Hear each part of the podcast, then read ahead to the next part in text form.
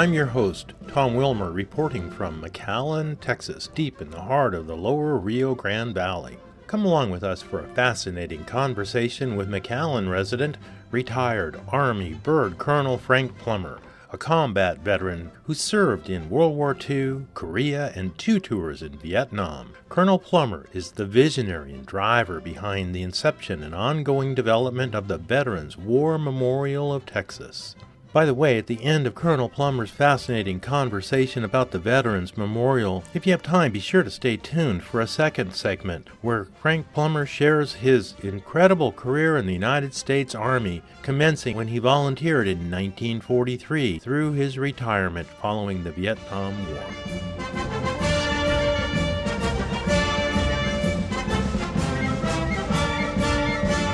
Frank Plummer, Colonel, retired in the United States Army. People here in this valley, almost every home has someone that served in the military. And that's how we came up with this idea of memorial. When did the memorial start and what is it formally called? We started in 1988. It's called the Veterans War Memorial of Texas. And we developed the Veterans War Memorial Foundation, a 501c3 nonprofit organization, to administer to it. And from 1988 on, we worked every which way to make it possible to get donations. The city of McAllen accepted the location and gave us at that time a five acre tract of land next to the future convention center. And from then on, we've been working to develop it. And give us a brief visual word picture of the memorial and what somebody would experience here today. Well, when you first arrive, you'll see extending up in the air about 105 feet a black granite spire.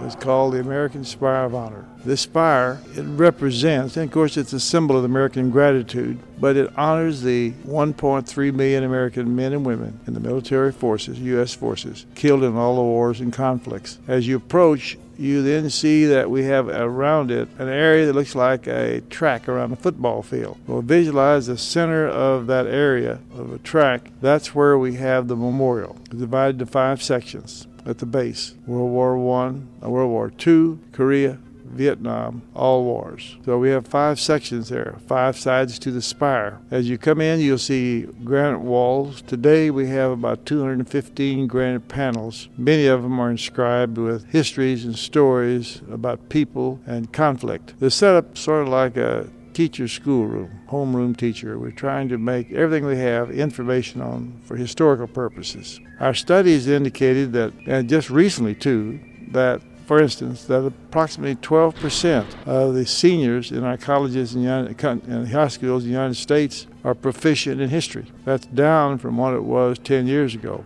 Then it was 14%. The fifth grades are around 14%. So our purpose here is to build something of lasting importance that people can remember the exploits and the need for history. As we know, the precious freedoms and liberty we have are gifts, they're not rights. They are gifts that are earned. And we have 1.3 million Americans killed in creating, building, and securing the United States of America. In the Civil War alone, we had over a million casualties. We fought there to decide are we going to continue as one nation or two nations. So we've all paid a very high price for the freedoms that we enjoy today. And of course, they're under fire all the time. And they could be lost just look about Libya, Syria, Yemen, and all these different countries that are now fighting to regain what they lost. Freedom can slip away so easily if you allow it. And now we have a new threat with the 9 11 incident where terrorists are now striking at the heart of America. For instance, yesterday was the 7th of December. There were more people killed in the 9 11 attack on those Twin Towers than were killed at Pearl Harbor on the 7th of December 1941. More people killed, twice as many.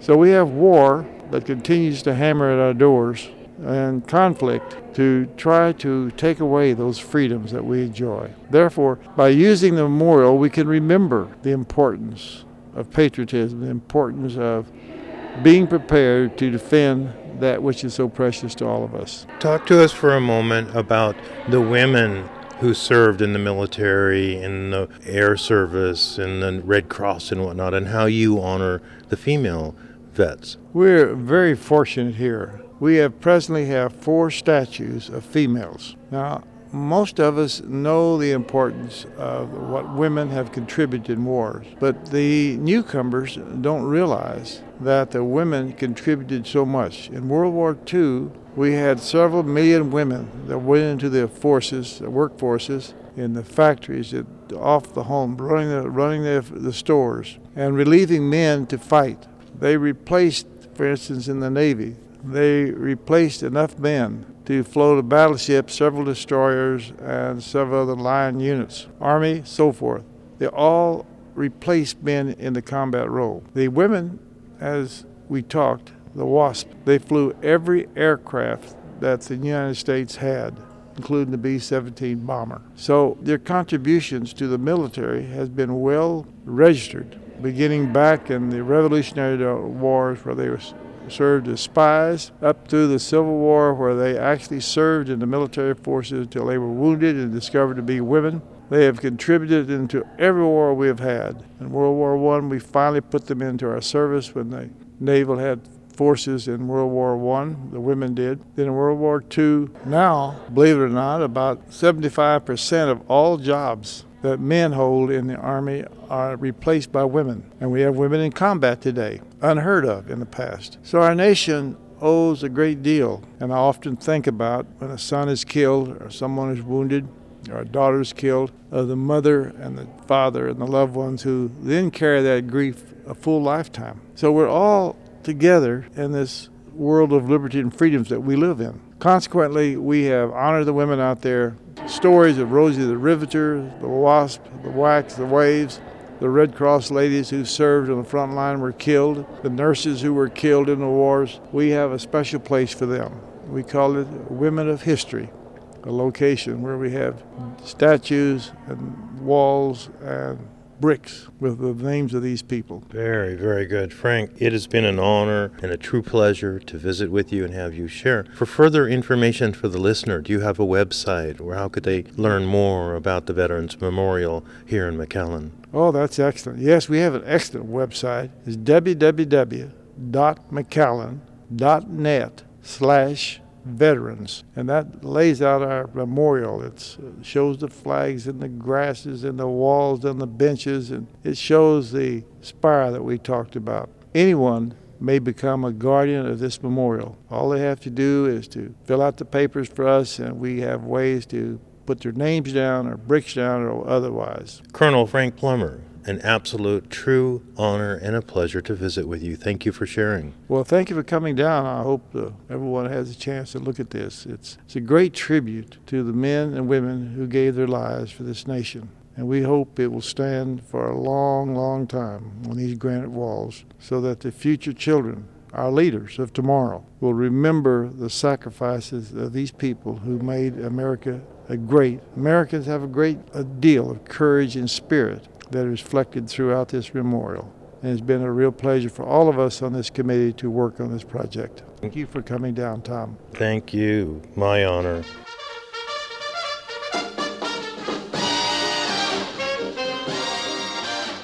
Frank Plummer, Colonel, retired in the United States Army, in the service 1943, got out in 1975. Here we are in McAllen, Texas. Yes, I moved here in 75 when I retired from the Army when you joined the service, 1943, you were shipped out to where? Joined the Army as I enlisted, and then I went to basic training, and from there I went into the 100th Infantry Division. Actually went into ASTP, as it was called rose to a squad leader, made corporal. I went to OCS. After OCS, I went over to uh, Texas, and taught machine guns. Then I was sent to the Pacific. I got there at the end of the war. I was in Philippines, sat on a ship for a long time with about 300 other second lieutenant infantry, waiting to go into the invasion of Japan. And the war ends, and we then stayed in the Philippines for a year. And then you came home and you got out of the service for a while? Uh, yeah, I went back to college, had a scholarship to the University of Oklahoma for football, then went back to the military. And what made you decide to go back in? My roommate busted his knee, and I thought, what am I doing here playing football? I've studied to be a doctor. What am I doing here at football? I had a scholarship, so I was caught in sort of a conundrum there. So I called up my reserve unit I was in. They said, we need you over in Germany. You're a paratrooper, and we need to have loading officers for Berlin Airlift. So I said, that night I called him. I said, "Take me." A week later, I had orders to go back to Germany. I was the first lieutenant then. Went back there and started working on the Berlin airlift as a loading officer. Eventually, Korea started. Then you got shipped over to Korea. Yeah, I went to various schools, and then uh, I got shipped to Korea. I got stopped in Japan after seven days of goofing around over there. I was going to 187th Airborne. I went into a special assignment, undercover assignment in Korea. I ran agents into North Korea. Worked at one job, but really worked on another job. I came back from there in 1955 and went to Japan. Ostensibly, I got out of the Army. I was in undercover again, worked as an economist downtown Tokyo, but I was running agents into Russia and into China. So I got out of that, went back to 82nd Airborne Division finally, and then continued on. And next war I got into was 64, went on into Vietnam, and there I was in 3rd Corps. I was G3 and I was also Air Mobile Commander. Came out of there,